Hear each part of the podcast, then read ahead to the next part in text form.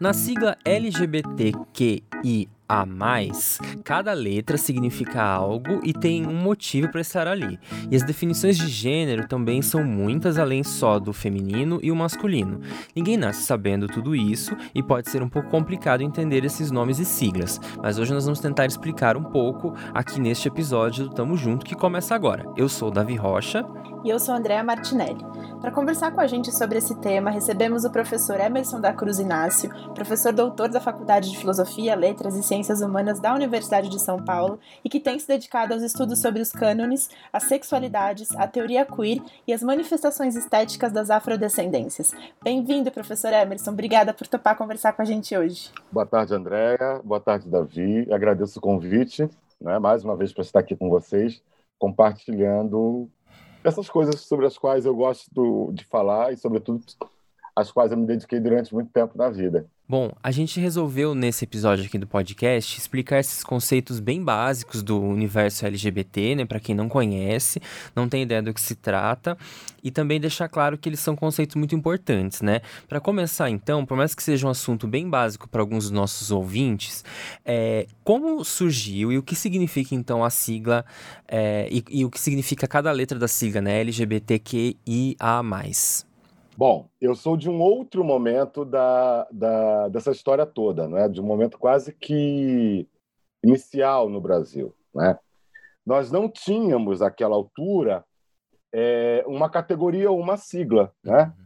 Nós, é, tanto das ciências humanas quanto das ciências sociais, enfim, de, e na letras em particular, que é o meu lugar, usávamos estudos gays e lésbicas. Uhum. Isso então, quando, professor? Pra, pra isso nos anos 90, entre 97, 96 e 2001 foram realizados na UF, por exemplo, lá no Rio de Janeiro, Universidade Federal Fluminense, uma série de eventos, né? A que demos o nome literatura e homoerotismo, porque não havia um outro nome possível, né? O mais interessante é que nesse momento foi surgindo, né? E aí vindo da rua, né? Da noite gay carioca, por exemplo, a sigla é GLS, uhum. é gay, lésbica, simpatizantes, traduzida imediatamente da forma como, sobretudo nos Estados Unidos, a coisa estava sendo usada, né? Se percebeu durante os anos entre 2000 e 2010 por aí foi que primeiro a posição das letras muda, né? lésbicas, gays e simpatizantes. E na sequência, né, essa, essa segunda opção não pega, o LGBT é o que se fixa. Né? Lésbicas, gays, bissexuais, transgêneros ou travestis, e as leituras são muitas. Né? E a partir daí, o que nós temos visto é são acréscimos cada vez mais contumazes frequentes, né? porque é, os sujeitos da diferença querem seu, o seu lugar nessa representatividade. E é importante sempre frisar que é justa a reivindicação, só que essa reivindicação daqui a pouquinho vai gerar um problema de expressão, vamos dizer assim, né? Porque nós temos, eu já estou usando LGBT reticências mais lá no final, porque já eu já estou sempre com medo agora de tá, estar tá esquecendo alguém, né? Nós ganhamos mais um T relativo, um T relativo às experiências trans, uhum. né? já ganhamos o I dos intersexos, já ganhamos o A do agênero, Vai, vamos ganhar um outro Q, não é? que é essa experiência norte-americana do queer, né? a forma como as pessoas mais pobres, o dialeto né? da rua é, pronuncia queer, isso vai virar uma enormidade. Né? Nós vamos ter um, uma, uma clareza maior, uma, representatividade maior no âmbito da sigla, mas vamos criar, em contrapartida, um problema de expressão. Mas o problema de expressão é sempre bom lembrar, esse é fácil de resolver, o da representatividade não. Professor, e falando é, justamente dessa sigla, né, e das denominações, assim, eu acho que talvez a de menos assimilação aqui no Brasil e que talvez seja menos conhecida é justamente a queer, né? Para os falantes de português, enfim, para fazer essa tradução. Existe alguma tradução do português para esse termo? O que, que, de fato ele significa, para a gente poder explicar é, quem está ouvindo a gente? Já tentamos. Né? Eu, por exemplo, nunca me dediquei a isso especificamente, mas há outros colegas né, é, da letras e fora da, e nas redes sociais que se dedicaram muito a isso. O que fizemos no Brasil foi abrasileirarmos, C-U-I-R, né? E alguns de nós, por exemplo, escrevem C-U para deixar o cu bem, Uhum. bem, Em o destaque. bem, bem em destaque. Houve tentativas de tradução, mas não, não teríamos, né?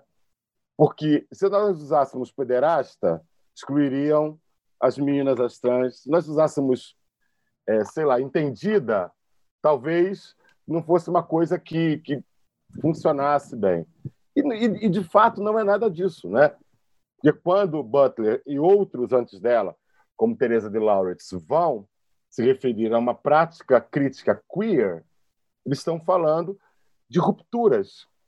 E aí vão ser rupturas na ordem de gênero, vão ser rupturas na ordem da heterossexualidade como um modelo, que vão dizer respeito a mudanças constantes na, na forma de ser, porque a ênfase toda de, de grande parte dos estudos, né, que não eram queer ainda, estava na questão da orientação sexual ou nos papéis de gênero. E agora se passou a falar de o queer passa a falar de performance. O que é que você quer ser hoje? Você quer ser ativo, quer ser passivo, não quer ser nada disso? Simone de Beauvoir já disse lá atrás: não se nasce mulher, torna-se. Uhum. Né? Pronto, não nasci mulher, nasci homem. Ou se eu tenha nascido a gênero, o que é que eu posso me tornar? Acho que é uma tríade interessante para que as pessoas entendam, né? Ruptura, um certo é, é, desregramento, um certo excesso, né? De vontade de romper com essa injunções, com tudo isso que cai sobre nós, que somos gays e lésbicas, e no terceiro, a abertura de possibilidades, né? A infinidade de possibilidades do que podemos ser, do que podemos estar, do que podemos perceber, não é? Ou seja, uma amplificação, né? De, de, é, a gente sai da ordem do gênero, né? masculino, feminino, sei lá, podem ter outros, eu, eu creio que tenha, né? não biologicamente falando e vamos para a possibilidade infinita de ser aquilo que somos. Pronto.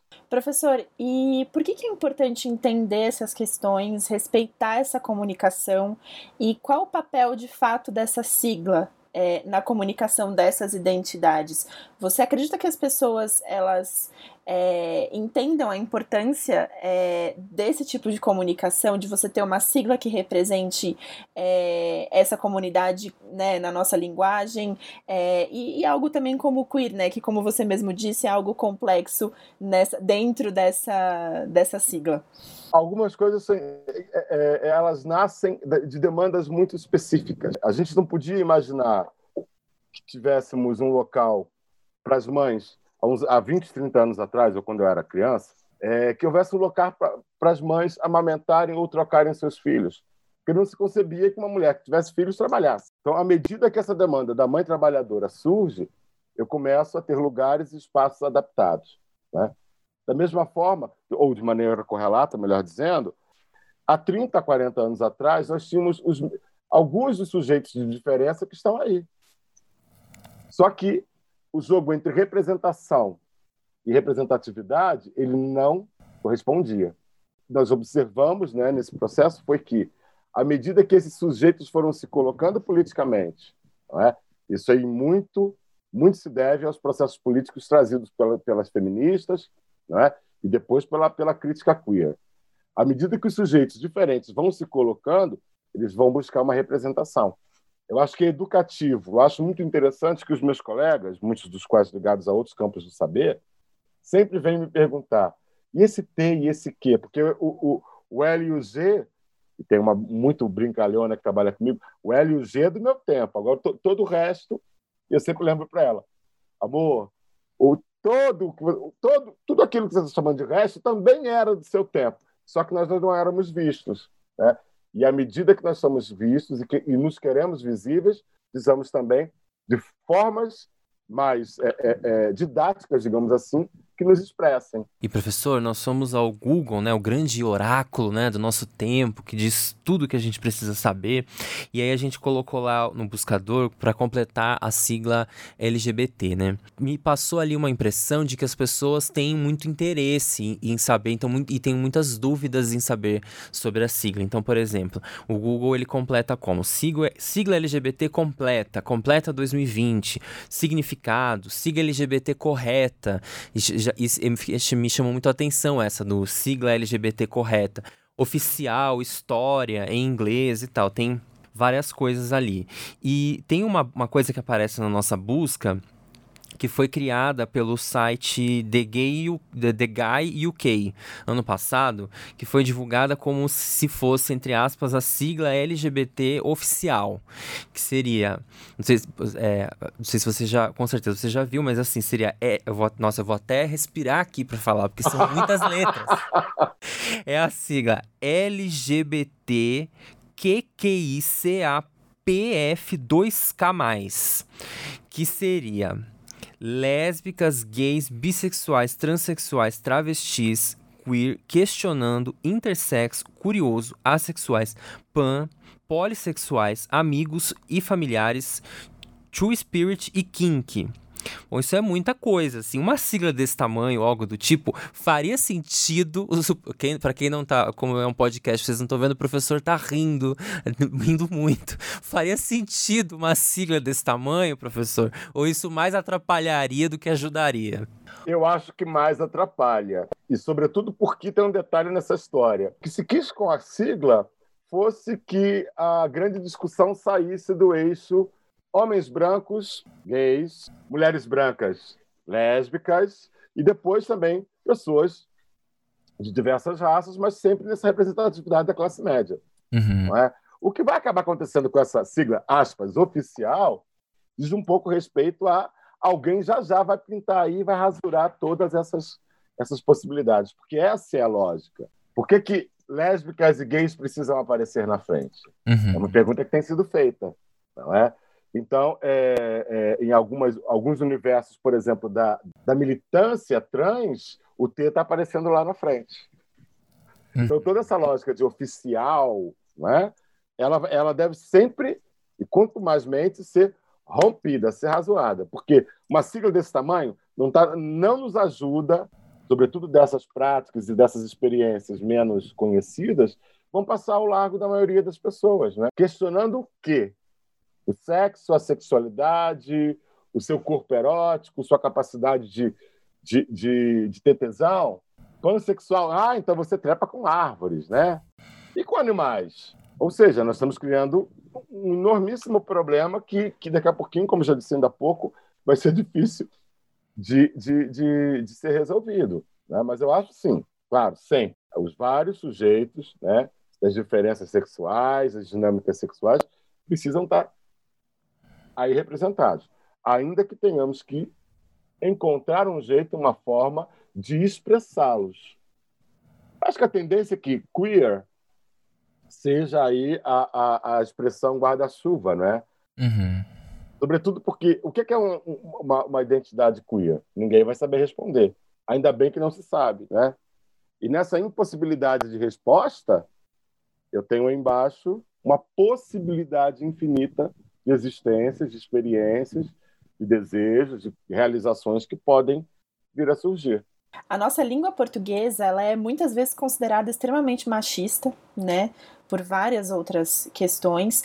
E nessa questão da representação é, LGBT, enfim, e falando especificamente da questão de gênero, é, a gente não tem um pronome neutro como o inglês, por exemplo, né? E se a gente pensar que numa situação em que a gente tem é, um homem e nove mulheres, a gente tem de colocar o gênero no masculino para se referir a esse grupo, a gente tem uma questão, né?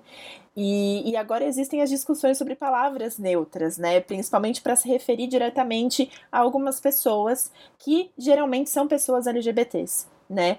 Como usar o X, usar o E no final, o fulane, o amigue, por exemplo. O que fazer com essa linguagem que a gente tem que tenta encontrar caminhos para ser neutra e muitas vezes também causa uma dificuldade de comunicação na hora da gente é, alcançar uma neutralidade para se referir a essas identidades? Bom, eu sou um docente, educador, já professor de crianças, agora sou professor de adultos, enfim. Eu comecei a estabelecer pactos, né, para tentar para tentar resolver alguns problemas. Eu não vou conseguir me expressar o tempo todo utilizando essa linguagem inclusiva, é? sobretudo porque a gente esbarra em questões da própria gramática, né? Um, ele. Um homem uma mulher, eles. Né? O que, que eu tenho feito, por exemplo, é, para tentar dar voltas em certas, em certas circunstâncias? Né? Primeiro, estabelecer pactos muito claros né, com a minha audiência. Né? Olha, tem a questão da linguagem inclusiva, eu sou consciente dela, mas um texto como o meu, nessas circunstâncias, não dá para ser inscrito. Segundo, nunca falo senhoras e senhores, falo senhores e senhoras, porque no, nessa sucessão eu tenho a hierarquia colocada. Eu coloco sempre o elemento mais forte no final. Né? Então, falo senhores e senhoras. Né? A grande questão que também, por exemplo, sobre o neutro ou sobre é, o X ou o arroba, também não há uma convencionalidade em torno disso. Em, em, línguas, por exemplo, como o francês ou o inglês, em que a gente tem, tem a, a, a possibilidade de recorrer ao neutro, e aí fazer tudo, escrever um texto inteiro, né, sem fazer essas referências de masculino ou feminino, beleza. Na língua portuguesa, infelizmente, né, nós não temos ainda esse recurso. Né? A língua é machista porque ela foi pensada por homens, né? ela foi teorizada por homens. Né? De certa maneira, a gente pode, como pessoas que não são, de certa maneira, que não são de fato representadas nem por uma masculinidade hegemônica, nem por femininos hegemônicos, ou que seja, né? tentar rodear isso, né? criando outras formas. Eu, por exemplo, evito falar o negro. Que categoria é essa? Como a mulher. Cate... Eu não sei do que, que é isso. Né? Então, até para ser inclusivo e para evitar é, jogar na co nas costas do homem negro mais pesos do que já carrega, além das marcas que já traz a história, eu falo pessoas negras. Né? São saídas né, que a gente tem para Exato, e era isso que, que eu ia puxar agora como pergunta, assim, quando a gente usa pessoas, em vez de falar alunos, é, usar estudantes, entre outros termos, já que são um pouco mais neutros, né, é, faz mais sentido, né, quando a gente faz esses acordos e fala de questões de gênero, né? Sim, porque muitas das vezes o que a gente percebe é que entre aquilo que a gente anda pensando e a forma como a gente se expressa, há um buraco muito grande, e às vezes um buraco que é contraditório. Então é preciso, o tempo todo, né, observar se a gente não está sendo racista. Está lá condenando racismo, porque estão denegrindo a imagem do negro. Para, para, porque já estragou a cena toda. Né? Não dá. A gente continuar repetindo, né? Tem umas piadinhas aí que rolam na internet de, de, de um desses vários desses humoristas negros que têm surgido nos últimos tempos, né, que, que lembra muito bem isso, né? tudo que é negativo está relacionado com o negro, por exemplo, né? Da mesma forma, é preciso que nós, homens gays, tenhamos consciência de, do uso, por exemplo, da bicha, do viado, etc., etc., em determinados contextos. Esses dias eu gritei, o cara me fechou na, no trânsito, eu gritei: sai, seu hétero! Ele olhou com a cara de assustado, que talvez se eu tivesse, se eu o tivesse chamado de viado, ele não teria, não teria olhado teria dado com a mão e seguido. Que efeito isso pode gerar? Por que, que a gente tem que continuar, por exemplo, entendendo que chamar de sapatão, que chamar de viado ou de bicha, né? fora do contexto do grupo, da experiência lésbica, da experiência sapatão, da experiência bicha, que isso é uma ofensa. A gente tem que olhar por, esse, por esses aspectos também, né? porque nós naturalizamos no cotidiano, né? chamar de crioulo, chamar de preto, etc, etc. São formas de diminuir o outro. Eu adoro ser chamado de preto, aliás. Né? Se chamar de pretinho, então eu caso. São as formas que a gente tem de se relacionar de uma forma diferente com a linguagem, né? Que a gente aprendeu a repetir durante tanto tempo, né? E aí cabe a cada um tentar, né, de uma certa. É, colocar atenção, né, nas falas, nos textos, no que está fazendo. É, sempre pensar sobre isso. Acho muito, é, é muito importante para encontrar o seu jeito, né? Como você deu alguns exemplos aí, né? Porque o que, o que fez de nós, né, negros, gays, mulheres, estarmos é, é, em processos de conquista muito, muito significativas, né? E daí a gente entende a revolta dos outros, né? As pessoas sendo cada vez mais agressivas com todos nós, foi o fato que a gente sabia e sempre soube, sobretudo aqui no Brasil, usar da malandragem no sentido positivo, né? Como é que a gente dá volta nisso tudo, né? Como é que a gente engana todo mundo e propõe os nossos processos. Eu acho que durante algum tempo essa malandragem positiva, né? esse jeito de dar volta nas de criar alternativas, vai ter que ser usada diante dessas impossibilidades da língua, né? E professor, eu vi que existe um guia da linguagem para, para a linguagem neutra, que propõe, por exemplo, substituir é, o ele e o ela pelo, pelo elo, o meu e o minha por mim. É um, um pouco do que a gente está falando aqui. Eu acho que não deve ser o único guia, deve ter vários por aí.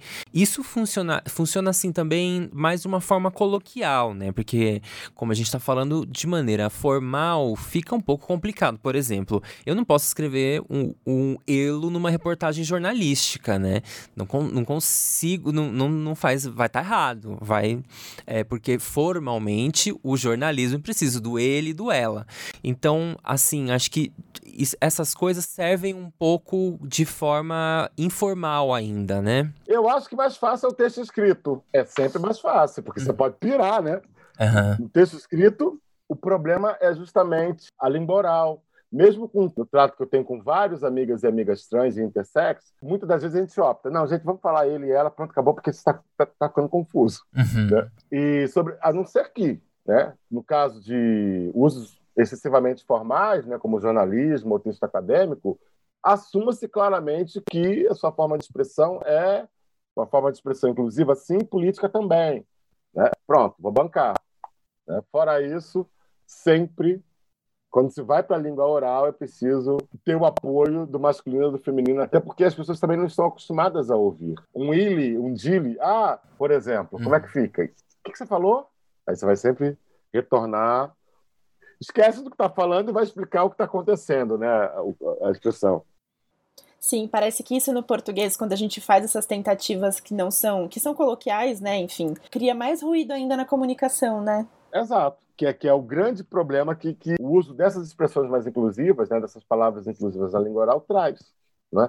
As pessoas não sabem direito o que está ouvindo. A eficiência do Pajubá, por exemplo, nos anos 70, no meio trans e no meio gay, foi muito grande justamente por isso, porque havia um acordo, inclusive um acordo contextual de uso. Né? Eu tenho amigos mais velhos, o pessoal que está na faixa dos 70 agora, que para sobreviver, inclusive é, nos anúncios de jornal, em que procuravam namoradas e namorados e coisas do tipo, não é? falavam pajubá o tempo todo, alguma coisa parecida com um dialeto, mas aquele era um acordo, aquele que está falando sabe o que está falando e quem vai ler sabia o que estava ouvindo com a linguagem neutra ainda não há esse acordo. Sobretudo, como eu disse ainda há pouco, é X, é arroba, vamos colocar o E no final.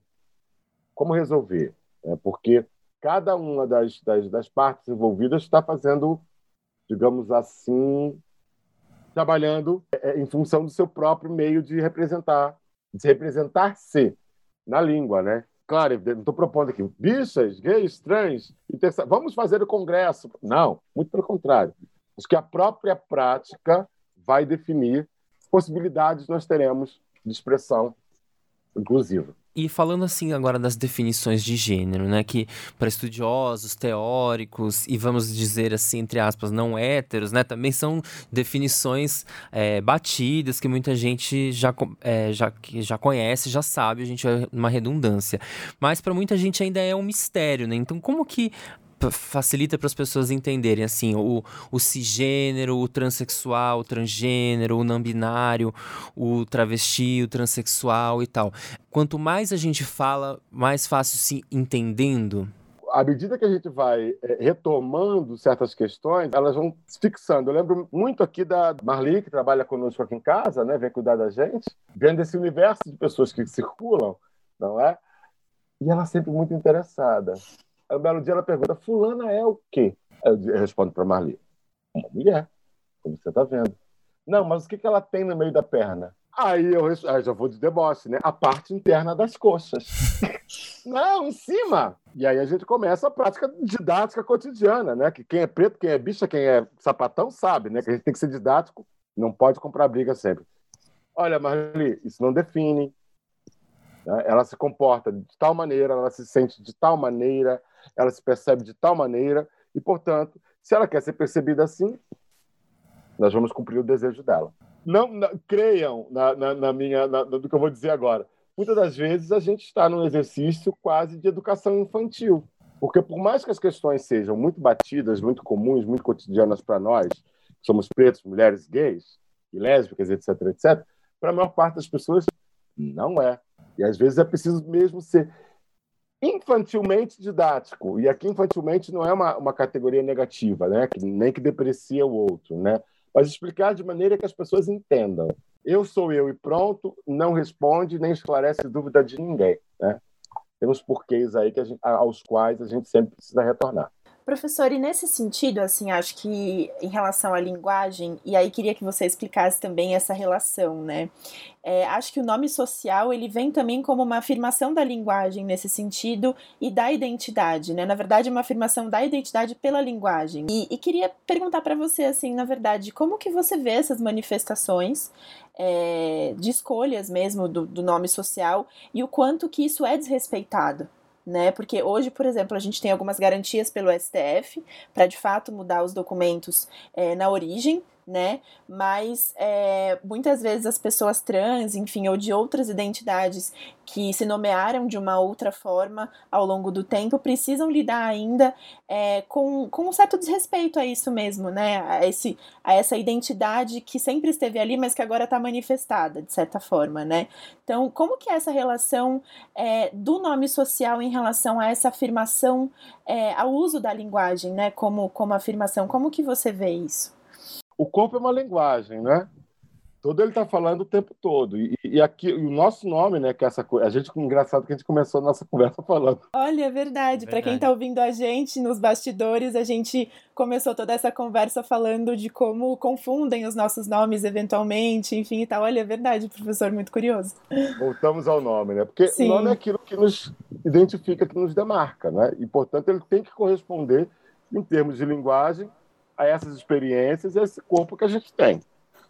Aqui em São Paulo, desde pelo menos 2009, não é? Nós já temos leis que permitem, determinam que instituições públicas tenham que tratar as pessoas pelo seu nome social e não necessariamente pelo nome de batismo, né? coisa que nem sempre é cumprida. Durante muito tempo eu via nas minhas listas de chamada das disciplinas que eu ofereço, né, um nome e entre parênteses outro. E isso me incomodava demais. Em certas circunstâncias não sou eu quem tem que ir para a guerra, né? mas tendo alunas e alunos e alunos né, trans em processo de mudança de nome, olha, vocês têm que correr atrás de forma que isso não ocorra. A lista está circulando, as pessoas estão assinando. Então, a, o coleguinha cis, hétero, Paola, Antônio, Antônio César.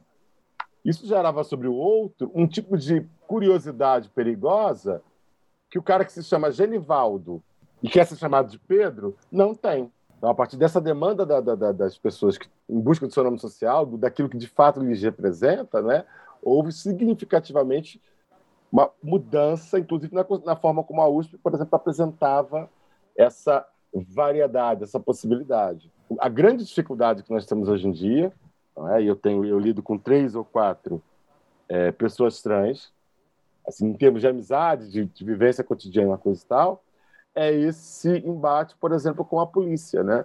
Porque a polícia não, não, nunca agrediu nenhuma delas ou nenhum deles, mas olha o documento da minha amiga e fala: seu Tiago, e aquela mulher com aquele peito lindo, porque ela tem um peito lindo, bonita pra caralho, entende? Sendo chamada de Tiago. E é, mas como modificar, por exemplo, é, a prática de, um, de, de, de, determinadas instituições que foram construídas, né, como o Estado brasileiro, foram construídos na base da violência e da exclusão do outro. Isso vai ser uma luta que não vai acabar na nossa geração, seguramente. Né? Sim, acho que ela começa muitas vezes pela, pela linguagem mesmo, né?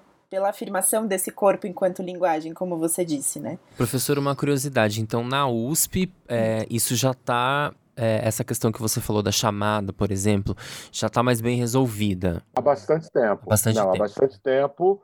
Nossos alunos e alunos e alunos, uhum. né, que são trans, que sejam lá, ah, que estejam lá na categoria em que querem estar, já podem ter o seu nome social lá colocado no, na carteirinha da faculdade, na, na, nas listas, nos documentos. Se há ainda, se há problemas, por exemplo, jurídicos, né, que impedem que as pessoas é, é, usem em todos os lugares é, o seu próprio nome, são questões internas, ou uhum. seja, são dados internos e guardados aqui a comunidade, por exemplo, acadêmica não deve ter acesso, não tem acesso, mas nas, nas coisas cotidianas, em termos de trato, o nome social ele sempre prepondera. É, e nós também pesquisamos no Google aqui o que, é que as pessoas é, buscam quando o assunto é gênero, né? É, e é interessante quando ele, o, o, o, Google vai completando né, a pesquisa. Quando a gente coloca o que é gênero, o que mais é, se destaca é, o, gênero, o que é gênero não binário, né?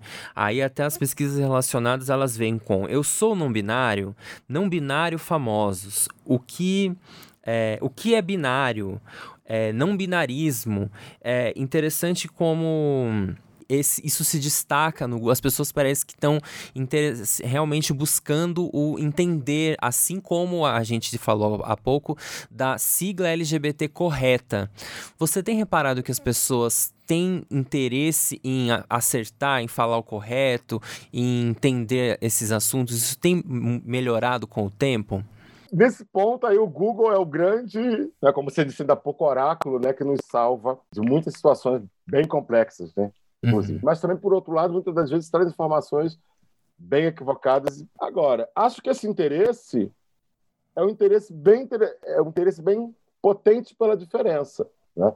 E, eu, e achei muito peculiar o fato de, quando você colocou gênero, a explicação que vem na sequência não binário, né? ou a, a, a complementação feita pelo Google né? vai dizer respeito ao não binário. Várias possibilidades de interpretação. Né? Primeiro, as pessoas estão começando a, a ficarem despertas para o fato de que há outros que não são iguais a elas, né? E que há outras possibilidades entre ser homem, num ponto, num extremo, e entre ser mulher, no outro, né? E mesmo nesses extremos, depois que o extremo termina, quer dizer, as coisas vão indo, né? Infinitamente. Há uma certa certo interesse, sobretudo porque nos últimos tempos, no Brasil e fora do Brasil, nós temos inúmeros fenômenos ligados a, a, ao cinema norte-americano, às, às, às, séries televisivas né, que estão na moda, no momento como esse, não há muita coisa a fazer se não assistir séries, mas que envolvem pessoas não binárias ou grandes atrizes que são trans. E, de certa maneira, isso vai gerando um certo interesse que gera uma curiosidade para saber, de fato, quem é essa outra, quem é esse outro. Né? Eu acho que isso é um passo importante, não, isso de fato é um passo importante para a gente começar a trabalhar na, na, na, eliminação de certas diferenças negativas, aquelas diferenças que só fazem com que o outro, a partir de um determinado olhar, a partir de uma determinada posição, seja sempre visto né, como inferior.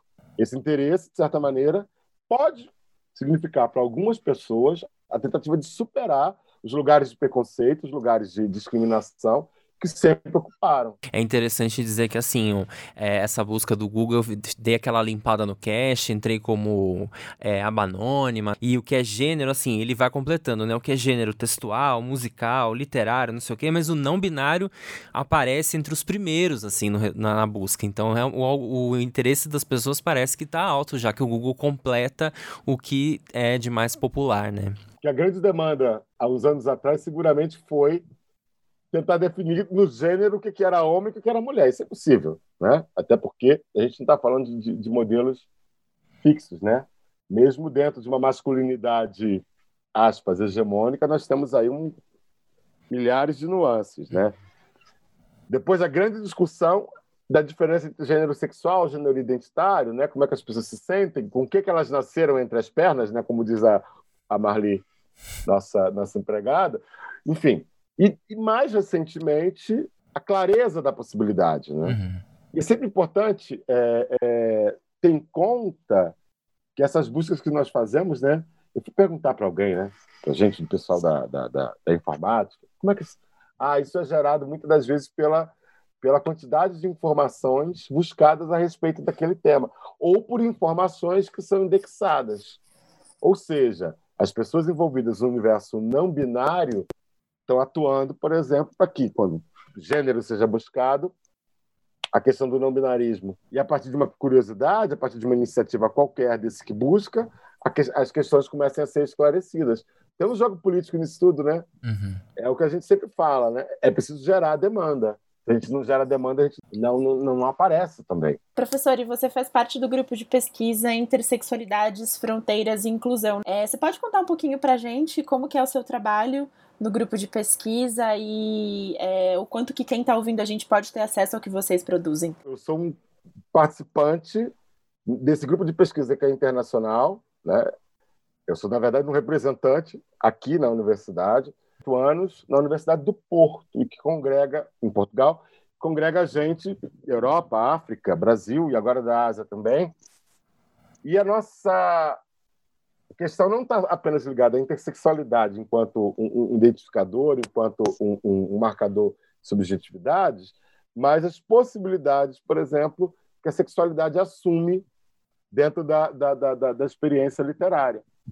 Nosso olhar bate muito nessa, nessa questão, né? de não voltarmos para certos modelos que enfatizariam, por exemplo, o binarismo. Né? Todos nós que compõem esse grupo, a grande parte veio da crítica feminista, né?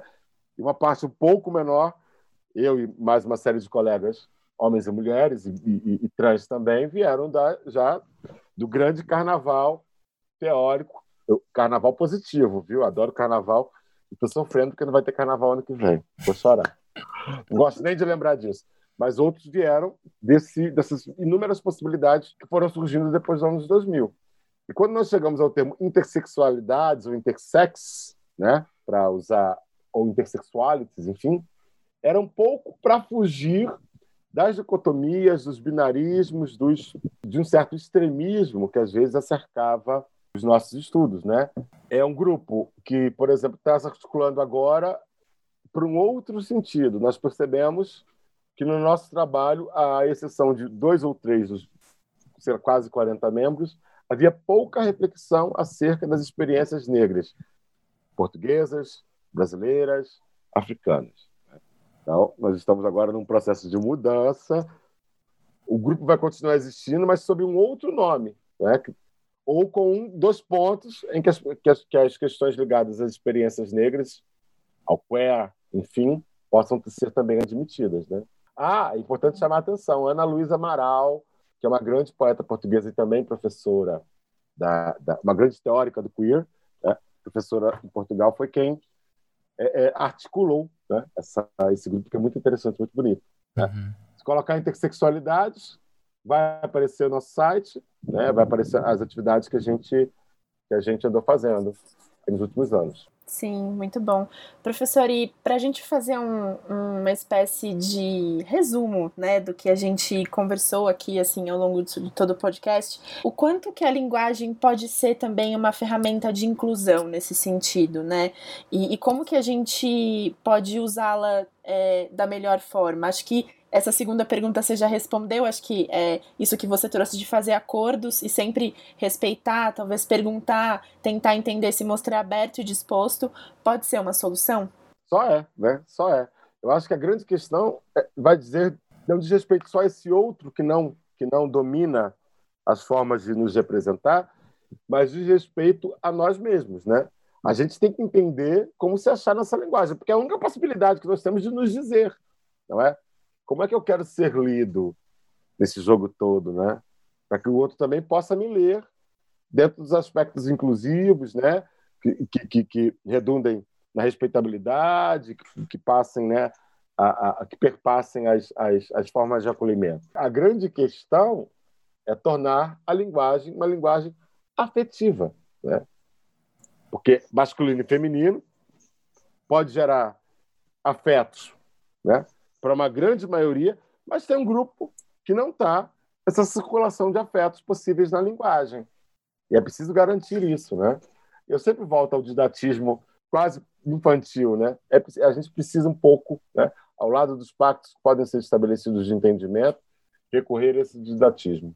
Professor, e não tem como a gente não deixar de te perguntar, porque a nossa curiosidade é muito grande, como está sendo essa pandemia, como foi essa pandemia, essa mudança é, eh, para você, desde a gente já está em sete meses já nessa situação, como que foi essa é, adaptação, essa mudança para você? Como é que foi a linguagem para você nesses sete meses? É, também. eu, eu comecei a pandemia sozinho, porque eu estava morando em Portugal, junto com meu companheiro, meu marido, e voltei para casa no dia 3 de março, 4 de março. Aquela, o burburinho já corria lá por Lisboa, que, que, que a coisa podia ficar séria. Cheguei. Quando eu comecei a me sentir sozinho, ele chegou. Né? E, daqui a, e na sequência chegou meu sobrinho, o Gabriel, também gay. Hoje em dia eu tô sentindo falta de ficar sozinho, né? Volta e meia eu, preciso, eu saio por aí, vou, vou andar de carro, porque não dá para pegar, quer dizer, eu pelo menos não me sinto seguro para pegar transporte público. Estranho, né? Porque as coisas das nossas vidas que eram que eram muito nos seus quadradinhos, pelo menos na minha, né? É, começaram a se confundir. Eu não sei mais que horas eu começo a trabalhar. Uhum. Aliás, até sei. Né? Não sei que horas eu vou terminar. E de que maneira, por exemplo, o cotidiano está sendo modificado, o privado, o íntimo. Né? Não está sendo, é, é, para mim, fácil, né? Eu, porque eu sou o cara da rua, né? Eu gosto de papo com todo mundo, eu bato papo com mendigo. Eu, com todo mundo, literalmente. Todo mundo me conhece porque eu compro cigarro, puxo conversa, né? O cara pede dinheiro, puxo conversa, e assim. Isso está sendo difícil, né? Porque eu acho que o grande, o grande solapamento que a gente sofreu com essa história de pandemia, ainda que ela seja necessária, foi justamente as relações, o convívio. está muito comprometido. Eu estou com a saudade de uma aglomeração, né? de juntar gente, de conversar com Deus e o mundo, e isso não tem sido possível. Mas seguirei firme no meu propósito, né? até que haja uma vacina e a gente seja imunizado em algum nível, né? Que possa circular por aí. Enquanto você vai emagrecer para desfilar no carnaval de 2022, pelado em cima de um carro alegórico, que era o meu plano este ano. Não vai acontecer. Muita linguagem nisso tudo. Muita linguagem, né? muito bom. Professor, muito obrigado. Foi, foi um papo muito legal. É, acho que elucidou bastante coisa e também, é, agora falando da pandemia, né? Acho que pelo menos já, você já tem um plano, né? Já é um começo para quando passar tudo isso, né? Sem a utopia ninguém vive. Eu já tenho minha utopia, que é o Carnaval de 22, entendeu? Eu vou persegui-la. Né? Antes de desfilar pelada, eu vou perseguir mesmo é o Carnaval. Agradeço imensamente. Vocês são dois carinhosos, dois lindos, Andréia e Davi. Davi sem D e Andréia sem I, com acento. Exatamente. Capaz, obrigado pela oportunidade de novo. E professor, onde que nossos ouvintes te encontram nas redes sociais? Olha, eu tenho todos os lugares do mundo, mas não compareço a nenhum deles, né? Geralmente as pessoas me encontram com facilidade no Facebook, né? Uhum. Ou sempre os mecanismos de busca aí vão indicar o meu e-mail, né? Se colocar Emerson Inácio USP, não tenho charás, né? Não tenho, não tenho homônimos e, portanto, sempre aparece meu e-mail, pode entrar em contato, fiquem à vontade. Um e-mail institucional existe para isso, né? Para a gente poder se comunicar com todo mundo. Agora tem Face, tem Instagram, etc. Tudo com nomes assim bem difíceis de serem encontrados. então... Se colocar Emerson Inácio, vocês vão me encontrar, com certeza. Muito bom, muito obrigada, professora. A gente aqui agradece. E você que está ouvindo a gente pode mandar a sua dúvida e sugestão de pauta pelas nossas redes sociais do HuffPost Brasil. É arroba HuffPost Brasil, tudo junto. A gente está no Twitter, no Instagram e no Facebook. Eu sou Andrea Martinelli, com acento e sem o i. E nas redes sociais você pode me encontrar com o arroba Dea Martinelli. E você também pode me seguir nas redes sociais. Eu sou o Davi Rocha, sem o D no final, como a gente estava falando. E no Twitter estou como Davi Rocha, no Instagram como o Davi Rocha. Este podcast foi gravado no Estúdio Compasso, com áudio captado pelo Ed Chaves. E a edição ficou por conta do Edgar Maciel. O Tamo Junto está disponível no Spotify, na Deezer, no Google Podcasts e na Apple Podcasts. Segue a gente para não perder os próximos episódios. Até lá! Tamo junto. Tamo junto. Tamo junto. Tamo junto. Tamo junto. Tamo junto. Tamo junto. Tamo junto. Tamo junto. Tamo junto. Tamo junto. Tamo junto.